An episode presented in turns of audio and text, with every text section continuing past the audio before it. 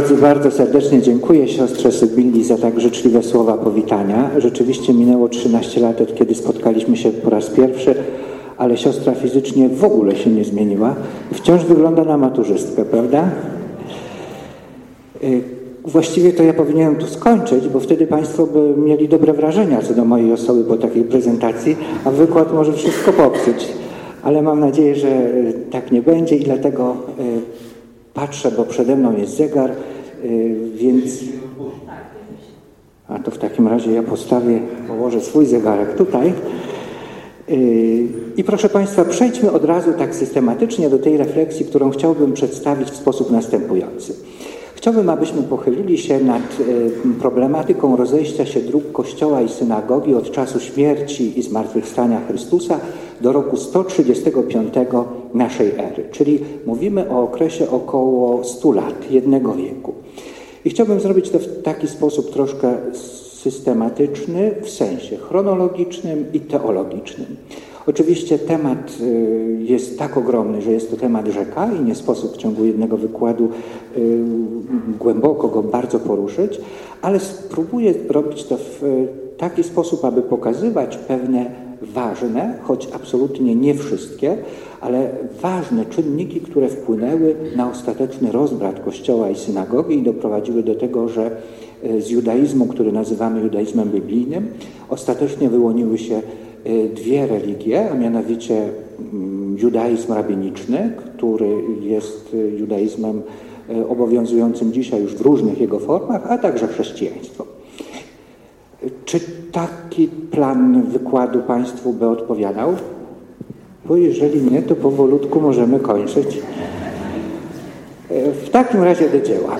Był rok mniej więcej 30 e, naszej ery. Jezus umiera na krzyżu.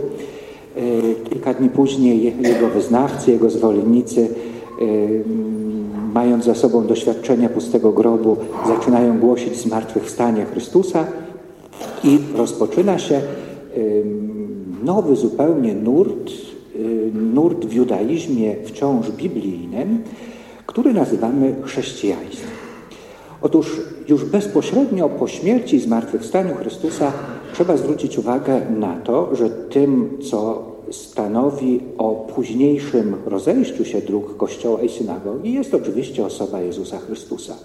Ci, którzy w Niego uwierzyli, którzy dostrzegli w Nim Mesjasza, byli to wciąż Żydzi w roku około 30 naszej ery, patrzyli na postać Chrystusa inaczej niż pozostali wyznawcy judaizmu. Mianowicie dostrzegli w nim obiecanego przez Boga, zapowiadanego przez proroków Starego Testamentu Mesjasza. Y, trzeba nam od razu powiedzieć, że oczekiwania mesjańskie czasów Chrystusa były bardzo zróżnicowane. Zazwyczaj mamy taki obraz dosyć prosty, myśląc o Mesjaszu o charakterze politycznym, ale trzeba go troszkę skomplikować. Mianowicie był rok 587 lub 6 przed Chrystusem, kiedy to wojska Nabuchodonozora, wojska babilońskie najechały e, na ziemię mm, Judy i została zburzona wtedy świątynia jerozolimska i rozpoczyna się okres niewoli babilońskiej. Jest to czas zupełnie wyjątkowy dla Żydów, którzy zostali uprowadzeni do niewoli. Czas, który patrząc nawet z dzisiejszej perspektywy, dał początek temu, że Izraelici, Żydzi pozostawali pod obcym panowaniem, proszę Państwa, coś dla mnie niewiarygodnego, wręcz niesamowitego, 26 wieków. Bo tak naprawdę Żydzi odzyskali wolność również w charakterze politycznym dopiero w 1948 roku po II wojnie światowej. Od VI wieku przed Chrystusem Izraelici wciąż byli pod obcym panowaniem. Ewentualnie możemy króciutki okres wyróżnić po powstaniu Machabeuszów, kiedy to rzeczywiście Żydzi na chwilę wrócili do władzy. I tak więc początkowo byli to Babilończycy, później Persowie, później Helenowie, Ptolemeusze, Seleucydzi. Y, ostatecznie, bo chodzi nam o czasy Chrystusa, y, panowanie nad Palestyną późniejszą przejęli Rzymianie. Y, tak więc, gdy Chrystus przychodzi na świat, niemal od sześć wieków Izraelici są już pod obcym panowaniem. Popatrzmy, Polska 123 lata, prawda? A Izraelici 26 wieków. I co jest niezwykle ciekawe, to to, że mniej więcej od II wieku przed Chrystusem w sercach żydowskich rodzi się ogromna tęsknota, ogromne pragnienie odzyskania niepodległości, również tej politycznej. Drugi wiek przed Chrystusem. Pojawiają się wtedy takie utwory, które dzisiaj nazywamy apokryfami Starego Testamentu. Mają one charakter apokaliptyczny, mówią o nadejściu Mesjasza i o tym, że gdy On przyjdzie, wtedy doprowadzi do uwolnienia Izraelitów, którzy już od wtedy czterech wieków są pod obcym panowaniem. I ta myśl zawarta w apokaliptycznej literaturze apokryficznej Starego Testamentu zaczyna dominować w czasach Chrystusa. Więc rzeczywiście ten taki powszechny obraz, który zazwyczaj, gdy myślimy o Mesjaszu w czasach Jezusa, y, nam się kojarzy, jest prawdziwy. Mianowicie Żydzi rzeczywiście oczekiwali nadejścia Mesjasza, Mesjasza, który będzie przywódcą politycznym i doprowadzi do wyzwolenia Izraela spod panowania Rzymian.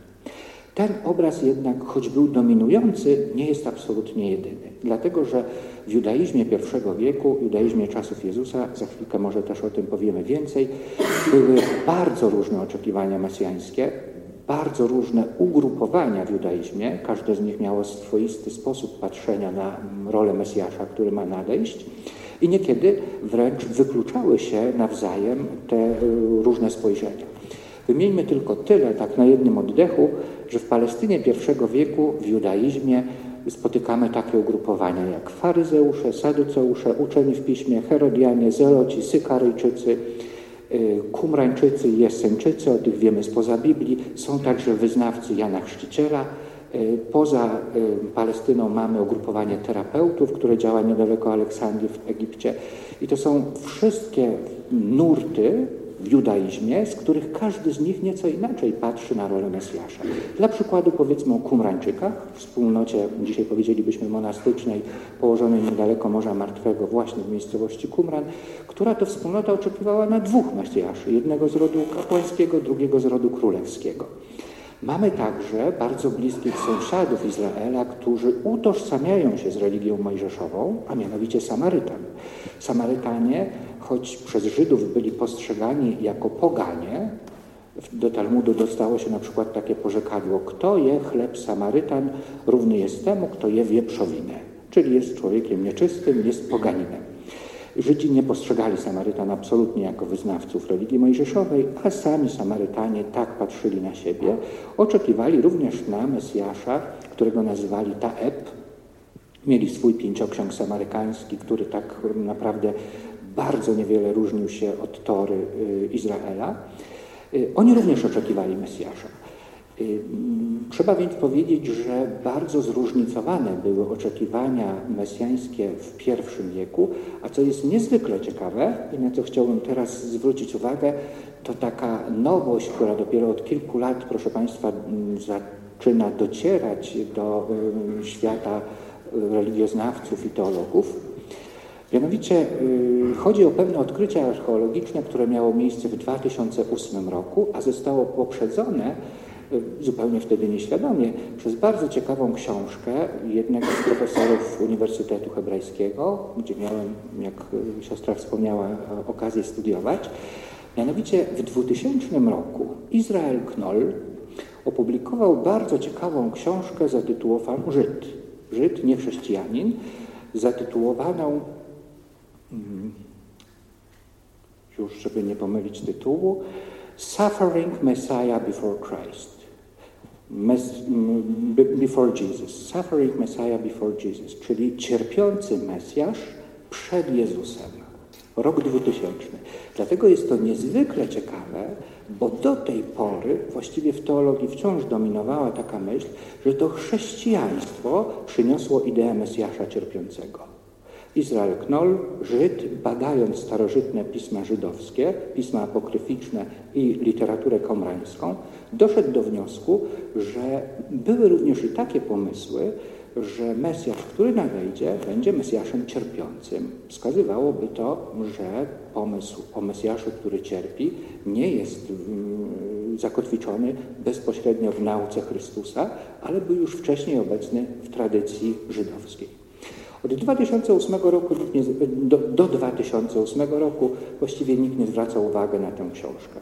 Do momentu, kiedy pewien pasjonat e, starożytności, Szwajcar, niejaki Dawid Josselsen, wybrał się do Jordanii. I tam, na targu starożytności, kupił antyczny kamień, taką stelę. Nie bardzo wiedział, mm, co oznacza napis na tej kamiennej tablicy, ale tak bardzo mu się spodobała estetycznie, że ją po prostu kupił, przywiózł do Szwajcarii i umieścił w swoim ogródku. No, czasem mamy figurki Matki Bożej albo czasem krasnalów. On miał taki kamień antyczny, który sobie przywiózł z Jordanii.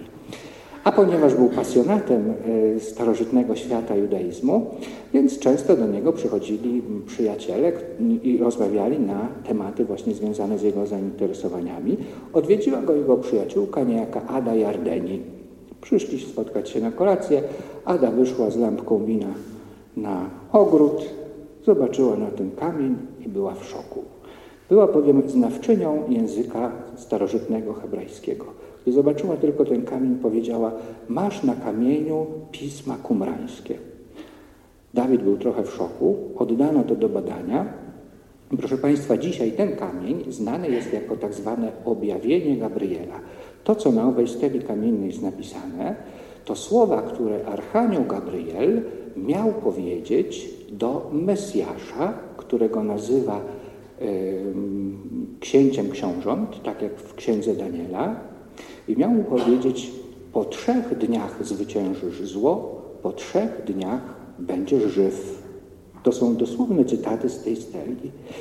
I co jest najbardziej ciekawe, archeolodzy nie mają wątpliwości, że e, datacja tej kamiennej steli e, przypada na pierwszą, przepraszam, drugą połowę I wieku przed Chrystusem. Krótko mówiąc, powstała ona na kilkanaście lat przed narodzeniem Chrystusa. Tak więc pomysł o tym, że przyjdzie Mesjasz, który będzie Mesjaszem cierpiącym, a nie politycznym, okazuje się nie pochodzi bezpośrednio od Jezusa i od chrześcijaństwa, ale zakotwiczony jest już w jednym z nurtów judaizmu. Bardzo słabym, niereprezentatywnym, ale jednak ta myśl była obecna. Myślę, że jest to w pewnym sensie dla nas myśl uspokajająca, bo okazuje się, że chrześcijaństwo wprost wypływa z tradycji judaistycznej i jest tam mocno zakotwiczone. Tak więc spojrzenie na osobę Jezusa i dostrzeżenie w nim Mesjasza to pierwszy, najważniejszy wydaje się motyw rozwratu późniejszego kościoła i synagogi. Tutaj omijam w tej chwili bardzo ważny wątek, właściwie pewnie najważniejszy, ale myślę, że o tym trzeba by robić kolejne jedno lub dwa spotkania, mianowicie dostrzeżenie w osobie Jezusa bóstwa. Jezus jako Syn Boży, Jezus jako Bóg. Bo to było oczywiście największym kamieniem obrazy dla y, Żydów, którzy nie uwierzyli w Jezusa jako Mesjasza. Twierdzili bowiem, że chrześcijaństwo staje się religią politeistyczną i odchodzi od monoteizmu. Druga niezwykle ważna rzecz, już bezpośrednio właśnie po śmierci i zmartwychwstania Chrystusa, to kwestia świątyni. Gdy sięgniemy do listu do Hebrajczyków, on jest troszkę późniejszy, ale przekonania tam zapisane y, pokazują nam, że były one mm, od razu żywotne bezpośrednio po śmierci i zmartwychwstaniu Chrystusa. Mianowicie niezwykle interesujące jest to, że Jezus umiera, zmartwychwstaje, odchodzi do nieba i ci, którzy w Niego wierzą, natychmiast przestają składać ofiary w świątyni jerozolimskiej. Zachęcam do tego, aby Państwo sięgnęli do dziejów apostolskich. Otóż świątynia jerozolimska była absolutnie centralną i najważniejszą instytucją religijną całego Izraela. Najpierw od czasów Salomona, czyli X wiek przed Chrystusem, później od czasów powrotu po niewoli babilońskiej, gdy została odbudowana na przełomie VI-V wieku przed Chrystusem.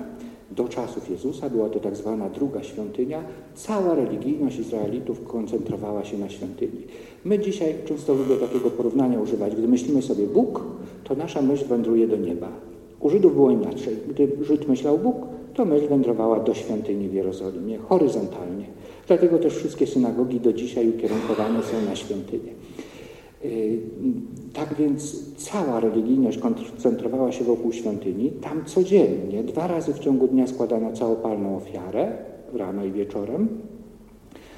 święta, uroczystości, szabat miały jeszcze swój własny system ofiarniczy i oto nagle Jezus umiera na krzyżu i część Żydów, którzy uwierzyła w Niego, przestają uczestniczyć w składaniu ofiar.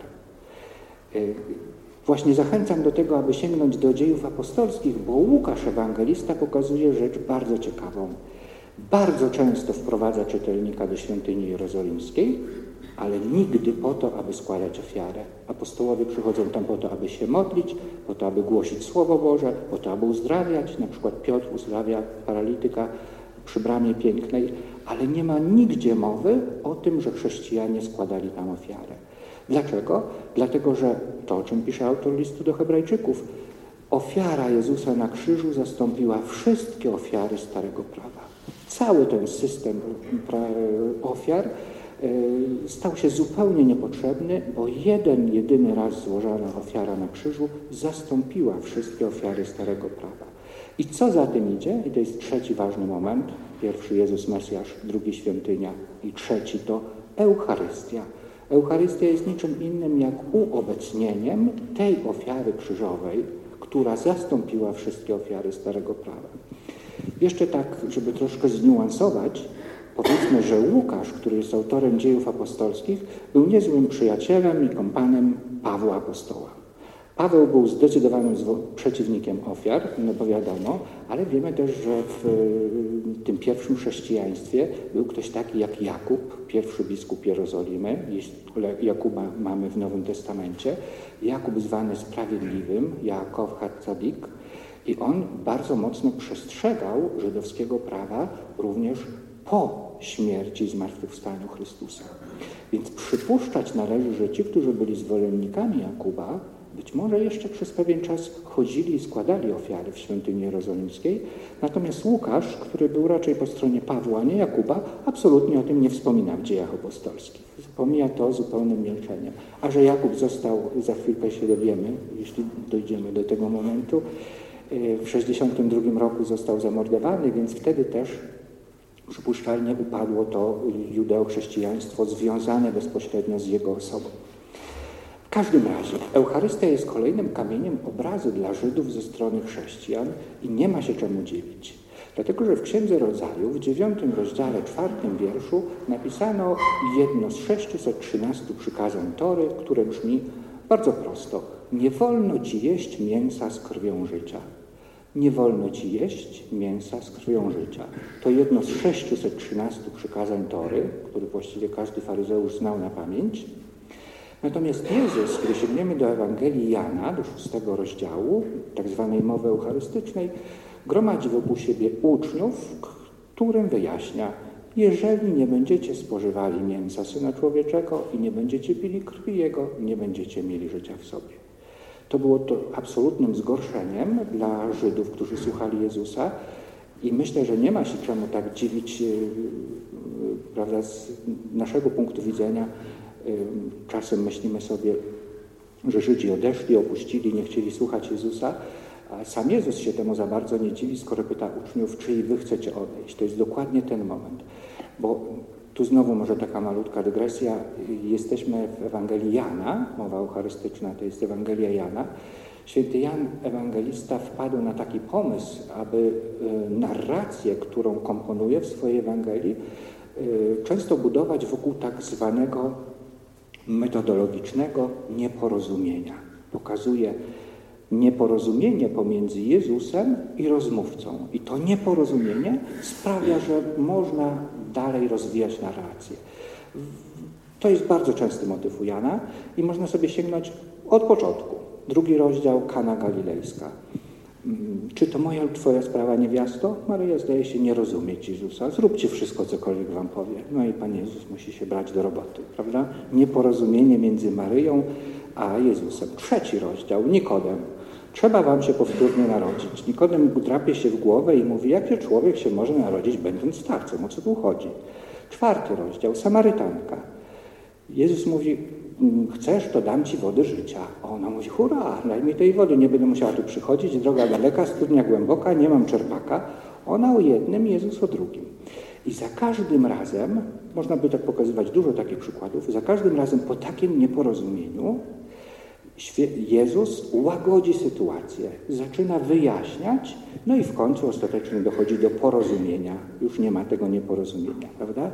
Poza jednym, jedynym momentem, to jest właśnie Eucharystia. Kiedy Jezus mówi, jeżeli nie będziecie spożywali ciała Syna Człowieczego i nie będziecie pili krwi Jego, nie będziecie mieli życia w sobie, słuchacze tego nie rozumieją, zaczynają odchodzić, a Jezus wcale nie łagodzi, tylko jeszcze nakręca. A mówię nakręca, przepraszam za takie trywialne słowo, dlatego że gdy sięgniemy do języka greckiego i popatrzymy na ten tekst, to w bardzo wielu miejscach, gdzie mowa jest o Eucharystii, mamy słowo soma, ciało, i mamy zwykłe estio, czyli jeść, spożywać, jeść, prawda? Natomiast w tym wypadku mamy dwa inne terminy, które również możemy tłumaczyć jako jeść i jako ciało, ale zupełnie bardziej podstawowe i, i, i pierwsze znaczenie to jest mięso i to jest, przepraszam, gryźć. Czyli gdybyśmy chcieli tak bardzo dosłownie, naturalistycznie bym przetłumaczyć słowa Jezusa, brzmiałyby one, jeżeli nie będziecie gryźć mięsa Syna Człowieczego i nie będziecie pili krwi Jego, nie będziecie mieli życia w sobie. To wprost sprzeciwia się przykazaniu z Księgi Rodzaju, piąty rozdział, czwarty wiersz. Dlatego to był kolejny ważny motyw do rozejścia się dróg Kościoła i synagogi. Ciekawe, że w starożytnych pismach i chrześcijańskich, i żydowskich nie widzimy jeszcze, że Żydzi zarzucają chrześcijanom takie rozumienie Eucharystii, ale w II wieku już mamy y, świadectwa o tym, że chrześcijanom zarzucano kanibalizm. Co prawda z pism pogańskich, ale widzimy, że takie właśnie rozumienie y, Eucharystii było obecne poza chrześcijaństwem. Więc to są trzy takie mm, ważne momenty do późniejszego rozbratu Kościoła i synagogi, które pojawiają się bezpośrednio po śmierci zmartwychwstaniu Chrystusa. I teraz mm, idźmy troszkę dalej w takim porządku chronologicznym. Przychodzi rok 36. Nie wiem, czy w takim tempie do 135 dojdziemy. Y, mniej więcej w tym czasie Szaweł spotyka Chrystusa w mistycznej wizji pod bramami Damaszku. E, Szaweł zaczyna rozumieć wtedy dzieło Jezusa i po pewnym czasie rozpoczyna się głoszenie Ewangelii wśród pogan. To głoszenie Ewangelii wśród pogan rozpoczęło się wcześniej, jeszcze przy działalności Piotra, który poszedł do domu Korneliusza w Cezarei Filipowej, zaczął poganom głosić Ewangelię. Gdy głosił Ewangelię, Duch Święty stąpił na nieochrzczonych jeszcze pogan i zaczęli mówić językami, więc Paweł mówi, te, takich to trzeba ochrzcić. E, Piotr, prawda? I rozpoczyna się głoszenie Ewangelii wśród pogan i przyjmowanie pogan do kościoła, ale później wiemy, że tej misji e, bardzo przyczynił się e, święty Paweł, który nie tylko rozpoczął głoszenie Ewangelii wśród pogan, ale również przyniósł ją do Europy. I mm, co jest niezwykle interesujące, gdy jesteśmy na terenie Palestyny, mamy do czynienia z Szaulem, e, to wtedy do synagog przychodzą jedynie Żydzi. Ale gdy Szaweł przechodzi na teren języka greckiego, gdzie już nazywany jest Pawłem, Paulos, to y, jego działalność misjonarska polega na tym, że zawsze w szabat idzie do synagogi, głosi dobrą nowinę, po pewnym czasie jest wyrzucany z synagogi i wtedy kieruje swoje kroki bezpośrednio do pogan. To był stały schemat jego działalności. Otóż trzeba nam wiedzieć, że już poza Palestyną do synagog zdarzało się, że przychodziło więcej pogan niż Żydów. Brzmi to może troszkę szokująco, ale tak, przychodzili tam Żydzi z diaspory i dalej przychodzili tak zwani prozelici. Prozelici to byli ci, którzy zdecydowali się przyjąć y, judaizm, i rzeczywiście przyjęli judaizm, natomiast oni do końca swojego życia nie byli nazywani Żydami. Dopiero ich potomkowie stawali się pełnoprawnymi Żydami. Jeżeli ktoś z poganina staje się Żydem, przyjmuje judaizm, to jest nazywany prozelitą. Dopiero jego dzieci są w pełni Żydami. Natomiast jeszcze większa grupa to byli tak zwani bojący się Boga. To byli poganie, którzy sympatyzowali z religią judaistyczną, bowiem wydawała im się nawet e, z punktu widzenia takiego mm, wyżej postawiona jako religia monoteistyczna, prawda? Nie wielobóstwo, ale wiara w jednego Boga. E, bardzo im się to podobało, fascynowało. Przychodzili do synagog, wierzyli w Boga Izraela, bojący się Boga, ale nie przyjmowali judaizmu, najczęściej chodzi tutaj o mężczyzn, z bardzo trywialnego powodu. Nie chcieli poddać się obrzezaniu. Prawda? Był to zabieg dosyć bolesny, zwłaszcza w dorosłym wieku, więc po prostu sympatyzowali z Żydami, ale nigdy nie stali się prozelitami. I oni byli również bardzo otwarci na głoszenie e, dobrej nowiny wśród właśnie przez, przez Pawła i przez jego naśladowców. To był mniej więcej 36 rok, kiedy mamy takie otwarcie się mm, na pogan y, kościoła, bardzo szerokie. Chwilkę później, najprawdopodobniej 37 rok, Filip udaje się do Samarii i zaczyna głosić Ewangelię wśród Samarytan. Później tę misję podejmują Piotr i Jan, którzy przyszli i udzielają Ducha Świętego Samarytanom, którzy zostali y, ochrzczeni przez Filipa.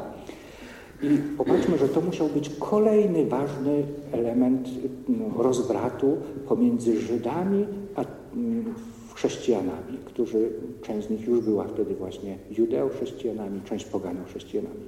Dlatego, że do judaizmu w pewnym sensie, do wiary judaistycznej zostali zaproszeni Samarytanie, wcześniej poganie, teraz Samarytanie, którymi Żydzi też pogardzali prawda? Żydzi bowiem nie utrzymują relacji z Samarytanami, mówi święty Jan w rozmowie Jezusa z Samarytanką, czwarty rozdział Ewangelii. Tak więc zaproszenie Samarytan do wiary dawnego Izraela było również dla Żydów y, kamieniem obrazu, tych Żydów, którzy nie przyjęli Jezusa. Historia toczy się dalej, jesteśmy w 41 roku naszej ery i tym razem wędrujemy do Aleksandrii, egipskiej Aleksandrii, gdzie diaspora żydowska była ogromna. Z Aleksandrią w tym czasie wiąże się kilka fascynujących rzeczy. Pierwsza jest mniej może fascynująca tak z punktu widzenia egzystencjalnego dla tych, którzy wtedy tam żyli. Mianowicie dochodzi do buntów, do zamieszek i do, można powiedzieć, walk pomiędzy poganami i Żydami zamieszkującymi Aleksandrię. Dlaczego? Otóż władze Aleksandrii, dokładnie e, namiestnik całego miasta, niejaki Flakkus, zarządził, że obywatelstwo miasta w pełni i, i pełni mogą korzystać z praw miejskich tylko ci, którzy są politeistami. A więc Żydzi nie mieli możliwości w pełni uczestniczyć w życiu miasta, a diaspora aleksandryjska była wtedy przypuszczalnie największa ze wszystkich E, diaspor na całym świecie. Dochodzi więc do zamieszek, między innymi dlatego, że Flaccus nałożył na Żydów, którzy nie mogą być pełnymi obywatelami Aleksandrii, bardzo wysokie podatki. Te zamieszki prowadzą do buntów, do walk, nawet do cesarza się później udaje delegacja. I co jest niezwykle interesujące, to właśnie, gdy dochodzi do takich zamieszek, to wyobraźmy sobie, proszę Państwa, taką historię. Szaweł postanawia iść, głosić Ewangelię wśród pogan, prawda? Wychodzi na tereny greckie, dzisiejsze też tureckie. Jest ogromnym znakiem zapytania, jak to się stało, że Szaweł nie trafił nigdy do Aleksandrii. Przecież to są tereny pogańskie, gdzie diaspora żydowska jest ogromna i Paweł zawsze tak robił. Szedł do synagogi diaspory, głosił tam, został usuwany i zaczynał głosić poganom. Nawet mu do głowy nie przyszło, żeby tam iść. Przynajmniej nie mamy tego śladów. Natomiast wpadł na pomysł, żeby jechać do Hiszpanii, gdzie biedak musiał się męczyć, jeśli tam był, po, po, po łacinie, prawda? Mówił, bo Szaweł mówił po grecku z Tarsu, mówił po aramejsku, gdy mieszkał w Jerozolimie i tam się uczył, tam się nauczył hebrajskiego, prawda? Czyli to już są trzy języki, no i pewnie musiał znać trochę przynajmniej łacinę. E, jeśli starał się pojechać do Hiszpanii. Natomiast nigdzie nie ma mowy o tym, że zamierzał pojechać do Aleksandrii. I rodzi się więc taki, takie pytanie, dlaczego? Być może, to jedna z odpowiedzi, że bezpośrednio po dniu Pięćdziesiątnicy Żydzi, którzy z Aleksandrii byli świadkami tego, co wydarzyło się w Wieczerniku, zanieśli bezpośrednio wiarę do Aleksandrii i Kościół już tam trwał. E, dlatego, że mamy mowę o tym, że Aleksandryjczycy byli również obecni w Dniu Pięćdziesiątnicy przy Wieczerniku. Być może, skoro był taki podział, doszło do ustalenia, że Piotr głosi, głosi przede wszystkim wśród Żydów, Paweł głosi wśród pogan, może doszli do takiego wniosku, skoro tak dużo Żydów jest w Aleksandrii, no to niech tam idzie Piotr i tam będzie głosił Ewangelię. Nie mamy odpowiedzi na to pytanie, w każdym razie spróbujmy się postawić w sytuacji Krótko mówiąc, około tego 41 roku należy założyć, że skoro Paweł nie zamierzał tam pójść, głosić Ewangelię, to znaczy, że Kościół już był tam obecny. Zaledwie 10 lat po śmierci i zmartwychwstaniu Chrystusa. A skoro Kościół był tam obecny, to pomyślmy sobie, że przypuszczalnie część członków Kościoła pochodziła z diaspory żydowskiej, byli Żydami, ale część pewnie była już poganami, którzy dołączyli do tego Kościoła. I nagle przychodzi rok 41, Flakus nakazuje płacić podatki Żydom i przypuszczalnie chrześcijan, którzy wcześniej byli poganami i z judaizmem mieli niewiele wspólnego, zalicza do Żydów i każe im płacić podatki. To oczywiście powoduje kolejne napięcia i rozbrat kościoła i synagogi staje się coraz bardziej wyraźny. Istnieje jeszcze taka, taka ciekawostka, ludzie, za 10 ósma. Yy, proszę Państwa, może to też troszkę niektórych zszokować, ale mamy coraz więcej danych. Tutaj z panią doktor doktor, od wczoraj byliśmy w Rzymie, mm, niedawno na sympozjum w ubiegłym tygodniu. Yy, rok temu na tym sympozjum yy, mamy takie doroczne dokształcanie. Takie, teraz już włosów mam coraz mniej po tym dorocznym dokształcaniu. Otóż, proszę Państwa, rok temu ono było poświęcone księgom mądrościowym. Jest coraz więcej argumentów za tym, że Księga Mądrości, którą zazwyczaj datuje się na drugi wiek po Chrystusie, powstała, i tu uwaga, po 41 roku naszej ery, czyli już po śmierci i zmartwychwstaniu Chrystusa. Do tej pory bibliści strasznie się męczyli z tym i mówili, dlaczego aż 20% terminów w Księdze Mądrości to są hapax legomena, czyli są tylko jeden raz użyte i nigdzie więcej ich nie ma w całej Biblii, po grecku pisanej, a po drugie, dlaczego tak jest, że ta księga powstała w II wieku przed Chrystusem, a te 20% terminów, nawet więcej, nie są nigdzie poświadczone w języku greckim e, przed pierwszym wiekiem naszej ery. To była zagadka nie do rozwiązania. Natomiast okazuje się, że Filon z Aleksandrii, który mieszkał tam właśnie w tym samym czasie co Jezus i był świadkiem też tego, tych, tych rozruchów w 1941 roku, opisał te rozruchy w dziele zatytułowanym Flaccus. I teraz porównanie Księgi Mądrości z tym dziełem Filona Aleksandrii wskazuje nam na niezwykłe paralele y, etymologiczne, słownikowe, słowotwórcze itd. Tak Więc przypuszczalnie Księga Mądrości, y, gdzie w 12 rozdziale pojawia się wezwanie do przebaczenia i do zgody ze wszystkimi, jest taką odpowiedzią na to dzieło Filona z Aleksandrii zatytułowane Flaccus. To jest właśnie o tyle interesujące, że ostatnia księga Starego Testamentu powstała już w czasach Nowego Testamentu i to po śmierci i zmartwychwstaniu Chrystusa. Ale to była tylko taka prawda, ciekawostka. A teraz wędrujemy dalej. Przybliżamy się do 49 roku i z Aleksandrii przenosimy się do Rzymu.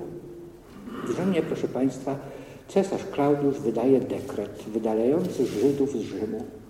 W dekrecie jest napisane, mówi nam o tym Swetoniusz, historyk opisujący z perspektywy kilkudziesięciu lat to, co wydarzyło się wtedy w Rzymie, że Klaudiusz wydał dekret wydalający Żydów z Rzymu z powodu zamieszek powodowanych przez niejakiego Chrystosa. Nie bardzo wiedział, kim jest Chrystus, chodzi oczywiście o Chrystusa, tak przynajmniej 95% dzisiaj badaczy twierdzi, co więcej, według, tak jak się czyta Swetoniusza, to wychodzi na to, że Swetoniusz sądził, że Chrystus żył w tym czasie w Rzymie i powodował zamieszki. No, jako chrześcijanie wierzymy, że rzeczywiście żył wtedy w Rzymie i nie tylko w Rzymie, wciąż żyje, ale e, właśnie myślał o takiej fizycznej, historycznej obecności. No i popatrzmy sobie, jesteśmy sobie Żydami mieszkającymi w Rzymie i nagle otrzymujemy dekret od cesarza, że musimy opuścić Rzym, bo Chrystus powoduje tu jakieś zamieszki.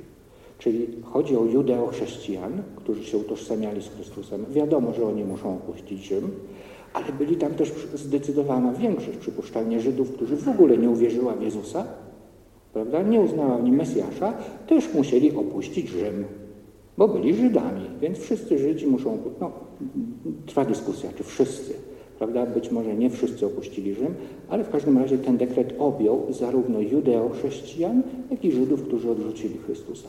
Więc jest zupełnie naturalne, że dochodzi do napięć pomiędzy nimi i te drogi kościoła i synagogi coraz bardziej się rozchodzą.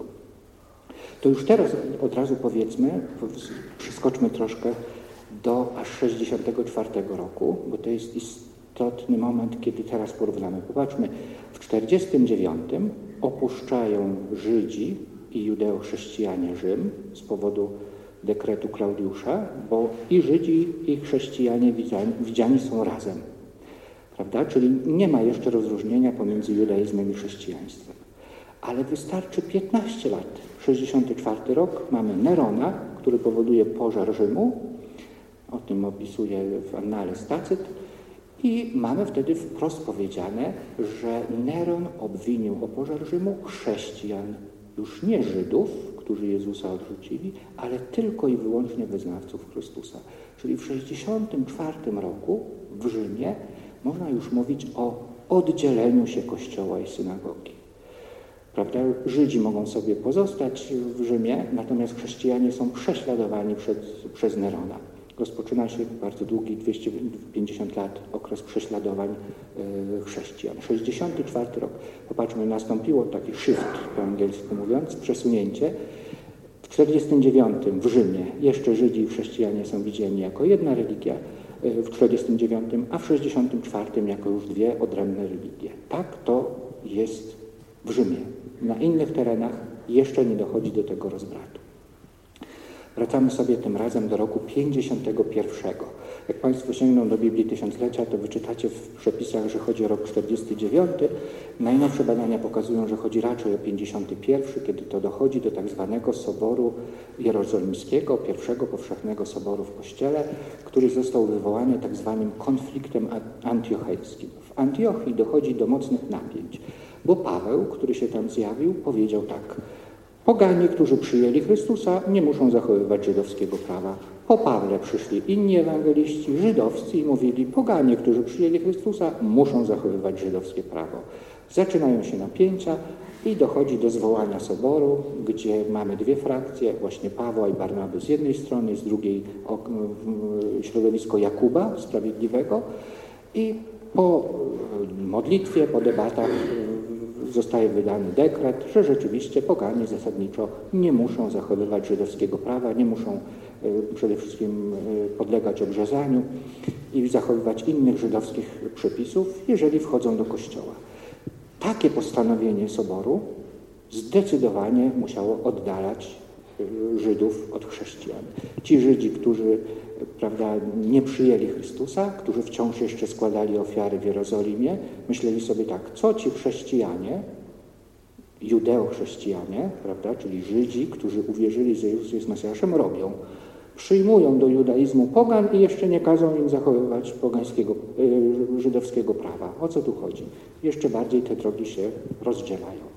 I to jest rok 51 te napięcia narastają tak bardzo, że w roku 64 zostaje stracony Jakub Sprawiedliwy, biskup Kościoła Jerozolimskiego. I to jest rok 62. Mamy różne relacje. Jedni twierdzą, że był kamienowany, inni, że był zrzucony ze świątyni. W każdym razie Jakub traci życie i napięcie pomiędzy wyznawcami Chrystusa a Żydami e, przybiera na sile przybiera na sile, ale jednocześnie tendencje takie nacjonalistyczne, właściwie narodowo-wyzwoleńcze, tak bym powiedział, w judaizmie się nasilają i w 66 roku naszej ery dochodzi do wybuchu powstania Żydów przeciwko Rzymianom. To powstanie, które cztery lata później doprowadza do zburzenia świątyni jerozolimskiej, po której pozostaje do dnia dzisiejszego jedynie mur płaczu, czyli ściana zachodnia. To jest 66 rok. I teraz zaczyna się ciekawa historia. Bo do tej pory wszyscy właściwie chrześcijanie, którzy mieszkają w Jerozolimie, byli związani z Jakubem, który dwa lata wcześniej był stracony, ale zasadniczo byli to judeo-chrześcijanie, no bo pogan w Jerozolimie nie było tak dużo. Choć pewnie też i tacy się tam znaleźli, bo mamy o tym mowę w szóstym rozdziale dziejów apostolskich, gdzie też dochodzi do konfliktu pomiędzy e, judeo-chrześcijanami a tak zwanymi hellenistami, czyli mm, chrześcijanami mówiącymi po grecku. Otóż, proszę Państwa, 66 rok. Wybucha powstanie, ono się zaczyna w Galilei, ale przenosi się do Jerozolimy. Mówi nam o tym historyk Kościoła żyjący w IV wieku, Eusebiusz z Cezarei. Mówi, że chrześcijanie zamieszkający Jerozolimę wtedy opuścili Jerozolimę bo nie chcieli brać udziału w powstaniu, którego zasadniczym celem była walka o świątynię jerozolimską. Chrześcijanom świątynia na nic już nie była potrzebna, bo ofiara Chrystusa na krzyżu zastąpiła wszystkie ofiary Starego Prawa. Więc mówi nam Eusebiusz Cezarei, że chrześcijanie mieszkający wtedy w Jerozolimie i w Judei po prostu chcieli uniknąć walk powstańczych, niepotrzebnie narażać swojego życia w obronie nikomu niepotrzebnej, jak twierdzili świątyni, i uciekli do Pelli, to jest miasto dzisiejszej Jordanii, niedaleko Ammanu. Tam mieli się schronić chrześcijanie. Natomiast pozostali Żydzi walczyli na śmierć i życie y, o y, ocalenie świątyni jerozolimskiej. To, czy chrześcijanie do Pelli dotarli, nie jest dzisiaj pewne, bo tak naprawdę poza Eusebiuszem z Cezarei nie mamy żadnych innych świadectw y, tego obecności chrześcijan w Pelli od 66 roku. Natomiast ciekawostka jest taka, że kilka lat temu prowadzone w Pelli badania archeologiczne doprowadziły do odkrycia grot skalnych, które nazwano grotami uciekinierów. Okazuje się, że rzeczywiście te groty były zamieszkałe w drugiej połowie pierwszego stulecia, ale nie znaleziono na ścianach żadnych na przykład graffiti chrześcijańskich. Nie było tam ryby namalowanej, prawda? Co bardzo często się dzieje tam, gdzie chrześcijanie zaznaczają swoją obecność. Mamy więc takie dubium, taką wątpliwość. Nie wiemy na 100% czy chrześcijanie dotarli do Pelwi, czy tam rzeczywiście powstała ta gmina, ale z drugiej strony wydaje się logicznym, że skoro istniały tak zwane groty uciekinierów i ktoś nagle groty zatrzymywał, yy, zamieszkiwał, no to musiał być to ktoś, kto nie był stałym mieszkańcem tego miasta, tylko pojawił się tam nagle. To jest taki więc argument za tym, że Eusebiusz Cezarei być może ma rację. Natomiast Żydzi, którzy bronili e, Jerozolimy, doprowadzili do tego, właściwie to nie Żydzi doprowadzili, lecz wojska rzymskie, pod wodzą Tytusa, że stara Jerozolima została otoczona wojskiem rzymskim, został odcięty dopływ wody i wszyscy, którzy mieszkali w mieście po pewnym czasie zaczęli cierpieć głód, pragnienie, pojawiła się zaraza, nawet miało dochodzić do aktów kanibalizmu. No i ostatecznie w 70 roku, w sierpniu, świątynia spłonęła i cała Jerozolima legła w gruzach.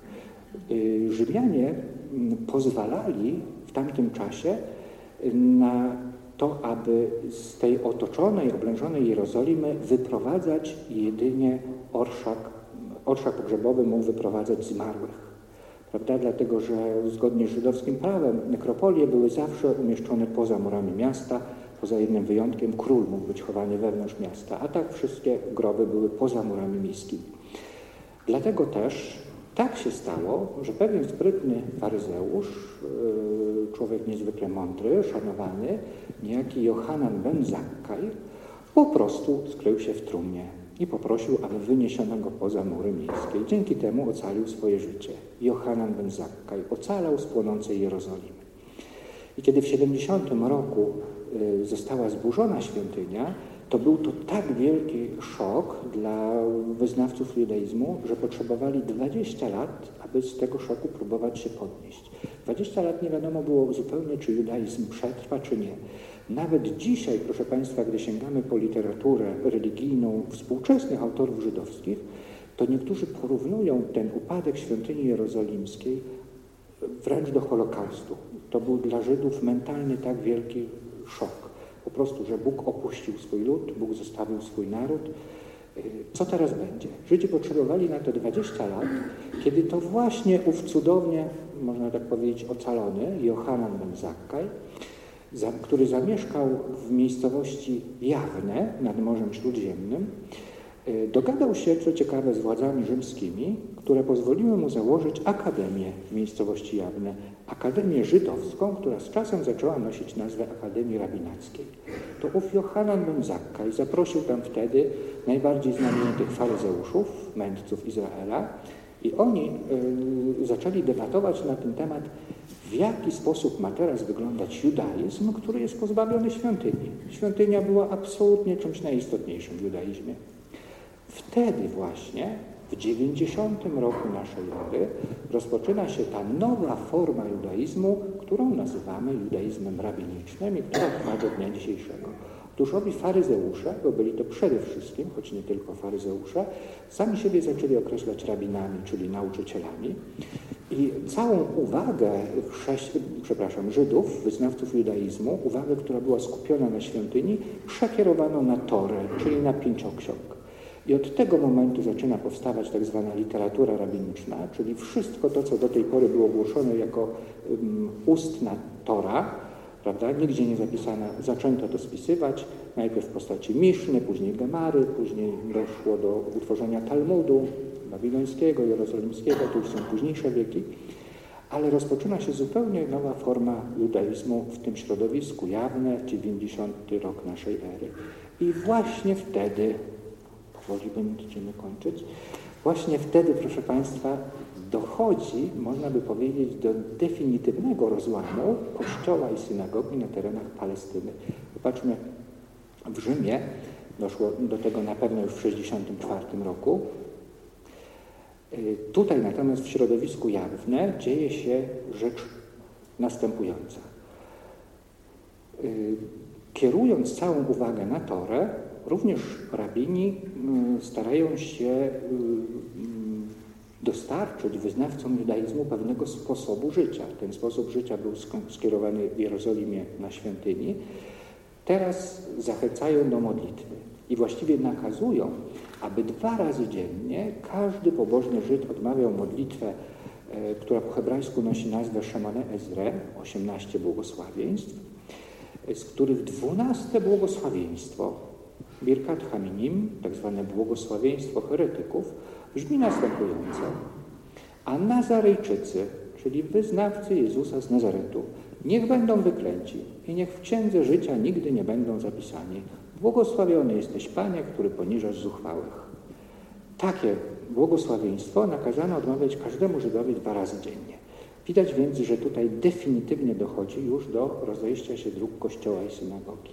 Choć Paradoksalnie, z punktu widzenia ekonomicznego, Rzymianie w tym czasie wciąż jeszcze próbują łączyć y, Żydów i chrześcijan, ale popatrzmy, choć ideologicznie już wiedzieli, że to są dwie odrębne religie, to wyobraźmy sobie, 70 rok upada świątynia, świątynia leży w gruzach i wtedy Rzymianie nakazują Żydom, y, Wespazjan, cesarz Wespazjan, nakłada na nich tak zwany fiscus judaicus, Fiskus to wiadomo co to jest. Podatek żydowski. Otóż ten fiskus judaicus miał obejmować, i to jest niezwykle ciekawe, Żydów oraz, cytuję, tych, którzy żyją na sposób żydowski, czyli chrześcijan. Tak to e, zostało sformułowane, aby jak najwięcej pieniążków zgarnąć. Do tej pory Żydzi płacili podatek na świątynię w Jerozolimie, teraz świątynia leży w gruzach. To, żeby tych pieniążków prawda, uzyskać je od Żydów, to Rzymianie zabierają je. I co ciekawe, to jest też takie mm, mm, prawda, bardzo bulwersujące zarówno dla chrześcijan, jak i dla Żydów, bo początkowo ten podatek mówiono wprost, że jest on przeznaczony na utrzymanie pogańskich świątyń w Rzymie. Więc wyobraźmy sobie Żyda, który ma płacić podatek na pogańską świątynię. Albo wyobraźmy sobie chrześcijanina, który ma płacić podatek na pogańską świątynię, kiedy mówi psalm 90 w wersji Septuaginty, że wszyscy bogowie pogan to demony. Więc ostatecznie wycofano się z tego i nazwano to podatkiem żydowskim.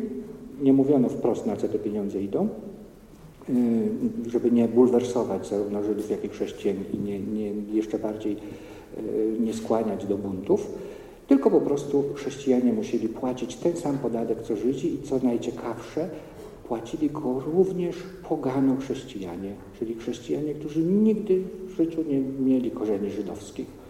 Dopiero w 96 roku pojawia się nowy cesarz, Nerwa, i Nerwa zwalnia y, chrześcijan z tego podatku, utrzymuje go tylko dla Żydów, fiscus judaicus,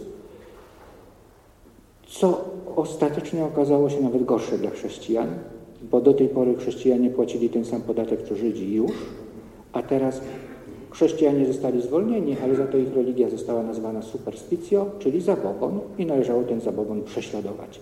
I od tego momentu jeszcze bardziej nasilają się prześladowania Rzymu wobec chrześcijan, natomiast Żydzi takich prześladowań wtedy nie doświadczali. To wszystko dzieje się w latach 90. I wracając do środowiska Jabne, do Johanana ben Zakkaja, tam rozgrywa się także dosyć y, dramatyczna walka o Biblię, o Biblię y, hebrajską i o kanon. Zaczyna się mm, proces y, kanonizowania Starego Testamentu wśród Żydów, to znaczy dawniej twierdzono, że doszło w Jabne do ustalenia kanonu Starego Testamentu, dziś mówi się tylko, że zaczęto tam dyskusję na ten temat, wtedy jeszcze ostatecznie kanonu nie ustalono, natomiast yy, ustalono już wtedy, że do kanonu Starego Testamentu, przepraszam, Biblii hebrajskiej mogą się dostać tylko te księgi, które są pisane po hebrajsku. Odrzucono więc Septuagintę, która stała się Biblią chrześcijan. Święty Paweł, gdy głosił Ewangelię, głosił ją z Biblią grecką w ręku, z przekładem greckim Starego Testamentu. Aby odciąć się od chrześcijan, rabini postanowili, że natchniona jest tylko Biblia hebrajska, nie grecka, tak nawet troszkę paradoksalnie, bo skoro tak, to odrzucili między innymi księgi machabejskie, które są pisane tylko po grecku, a w księgach machabejskich i tylko tam jest mowa o ustanowieniu święta Hanukki, którą Żydzi do dzisiaj chętnie świętują, prawda? Zawsze w grudniu, aczkolwiek te księgi nie zostały włączone do kanonu hebrajskiego. Dochodzi też do ostrych kontrowersji, znaczy ostrych kontrowersji. Nie było chrześcijan, więc nie było kontrowersji ale y, rabini znali już doskonale na, nauczanie y, chrześcijan odnośnie tego, że Maryja, matka Mesjasza, jest dziewicą. Chrześcijanie opierali ten fragment, te, to przekonanie na księdze Izajasza, w siódmym rozdziale, czternastym wersecie. Otóż w Izajasz 7,14 czytamy Oto Almach po hebrajsku pocznie i porodzi syna. Owo Almach ma dwa znaczenia w języku hebrajskim. Młoda kobieta i dziewica. Czyli możemy ten fragment tłumaczyć. Oto młoda kobieta pocznie i porodzi syna, w czym nie ma nic dziwnego, raczej trzeba mówić mazotow, gratulacje. Albo oto dziewica pocznie i porodzi syna. Sami Żydzi, dokonując tłumaczenia tego tekstu na język grecki w III wieku przed Chrystusem, kiedy powstaje Septuaginta, przetłumaczyli go oto Partenos, pocznie i porodzi syna. Parthenos oznacza już tylko jedno znaczenie, dziewicę, prawda? Czyli sami Żydzi zinterpretowali w ten sposób ten fragment. Oto dziewica, Parthenos pocznie i porodzi syna. I kiedy chrześcijanie zaczęli głosić, że Maryja jest dziewicą, to właśnie w 90 latach naszej ery rabini wymazali gumką ze swojej Septuaginty słowo Parthenos i napisali Neania, młoda kobieta, i tak to już poszło w kolejnych wydaniach Biblii greckiej, zarówno u Teodocjona, Symacha, Aquilli. I, ale żeby już w ogóle nie mieć kłopotu, to całkowicie odstawili Septuagintę i zatrzymali się tylko na tekście y, hebrajskim. Mm. No właśnie, i w ogóle kwestia Septuaginty stała się później y, takim y, coraz bardziej motywem rozłamu, zwłaszcza gdy już II wieku czytamy w tak zwanym e, dialogu z Żydem, Żydem Tryfonem świętego Justyna, to on bardzo często odnosi się do Septuaginty i pokazuje, jak należało pewne fragmenty przetłumaczyć z Biblii hebrajskiej. Tak jest w Septuagincie, a Żydzi to odrzucali. W każdym razie to jest taki kamień milowy i myślę, że nie popełnimy dużego błędu, jeżeli powiemy, że 90. lata naszej ery to jest ten moment, kiedy rozeszły się drogi Kościoła i synagogi w Palestynie. I żeby dojść do roku 135, tak powiedzieliśmy, te dwie religie są już wtedy widziane jako oddzielne. Ktoś tutaj mi pokazuje zegarek. Brat Bliźniak, tak? Otóż, proszę Państwa, to powiedzmy tylko tyle. 132 rok. Pojawia się kolejny człowiek, który ma takie zapędy mesjańskie, jeśli można tak troszkę nieładnie to powiedzieć, ale mówiąc to, to nie jest duży błąd, bo sam Rabbi Akiva, jeden z najsłynniejszych autorytetów, nazwał go Mesjaszem. Mianowicie jaki Bar Kochba, Szymon Bar Kochba, czyli Szymon, syn Gwiazdy, prowadzi do kolejnego powstania, powstania Żydów przeciwko Rzymianom w 132 roku. Nawet już w tym 132 roku zaczął bić monety, że oto mamy nowe państwo niezależne od Rzymian. Na tych monetach było napisane pierwszy rok Jerozolimy, pierwszy rok no, prawda, wolnego państwa. Markowa był trochę szalony. Chętnie byśmy go dzisiaj przebadali u psychiatry, przepraszam. Dlaczego? Dlatego, że do swojej armii werbował ludzi odważnych. To jeszcze nie jest oznakiem szaleństwa, prawda? Natomiast oznaką trochę szaleństwa jest to, że trzeba było swoją odwagę udowodnić. Pamiętają Państwo takie, jak jeszcze nie, nie było tych zdjęć cyfrowych, to były takie wywoływane, utrwalacz, wywoływacz i tak dalej. I później były takie obcinarki do zdjęć. Pamiętają Państwo takie? No więc taką obcinarkę miał Barkochba i każdemu mężczyźnie, który chciał się przyłączyć do niego do armii, to powiedział daj dowód odwagi. Taki mężczyzna musiał włożyć swojego małego palca i sam sobie go uciąć. Jeżeli sobie uciął małego palca, to był odważny no i wtedy został przyjmowany do armii Balkowskiej.